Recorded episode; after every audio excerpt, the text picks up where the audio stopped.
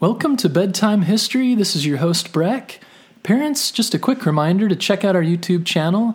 There we have lots of new videos to go along with our podcast.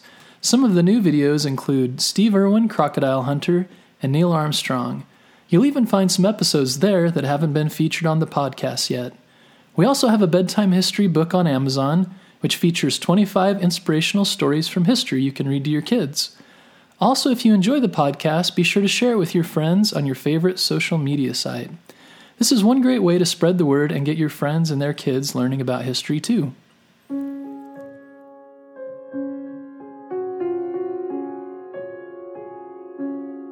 Have you ever heard of Memorial Day? Memorial Day is an American holiday honoring men and women who have died while serving in the military. It takes place on the last Monday of May every year. Most kids and adults get this day off work and school, so usually the day is filled with parties and vacation time. I know growing up, most of my memories of Memorial Day involve pool parties and barbecues with friends and family. And while it's good to spend time with those we love, it's also important to understand why we have Memorial Day. Growing up, I also remember visiting the cemetery to place flowers on the wreath of my grandfather. My grandfather served in England during World War II. He had to leave his wife and daughter, and while he was away, his job was to guard the bomber planes at night. He didn't die during the war, but we still honored him for his service. I also had a younger brother who passed away, so we always visited his gravesite as well. Memorial Day is a special time to remember those who are no longer with us. If you notice, the word memorial sounds kind of like memory, and that means on this day we remember our family and friends who have passed away. Memorial Day was first known as Decoration Day and originally started during the years after the American Civil War. The Civil War was a time when many lives were lost, so many families around this time of year were thinking about their brothers and husbands and sons and wanted to remember them by decorating their graves. One reason Memorial Day is during the spring is springtime is when flowers are in bloom, and often families decorated the graves with flowers. No one is exactly sure when Decoration Day started. There are many different theories and ideas, but after the Civil War and World War I and World War II, Decoration Day became more and more popular. One of the towns where Decoration Day was celebrated was Waterloo, New York.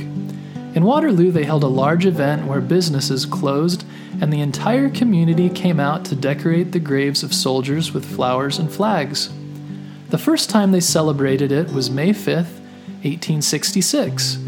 Over time, many other states started holding their own Decoration Day. Often these holidays included a parade, which included those in the military and veterans. A veteran is someone who served in the military but was no longer serving. Some of the largest parades take place in Chicago, New York, and Washington, D.C. Finally, in 1967, the United States government decided to make Memorial Day a holiday all across the country and placed it on Monday so it could be a three day weekend. Because of the time of the year, it also unofficially marks the beginning of summer, which is one reason families use it to go on vacation, spend time outside, have pool parties, go to the beach, and barbecue. While Memorial Day is an American holiday, many other countries have days set aside to honor those who served in the military. South Korea has their Memorial Day on June 6, the same month the Korean War began. The United Kingdom, Canada, France, and many other countries celebrate Armistice Day on November 11th when World War II ended. Each country has their own celebration that tends to correspond to the end of a war, where they remember those who were lost. How do you plan to celebrate Memorial Day this year?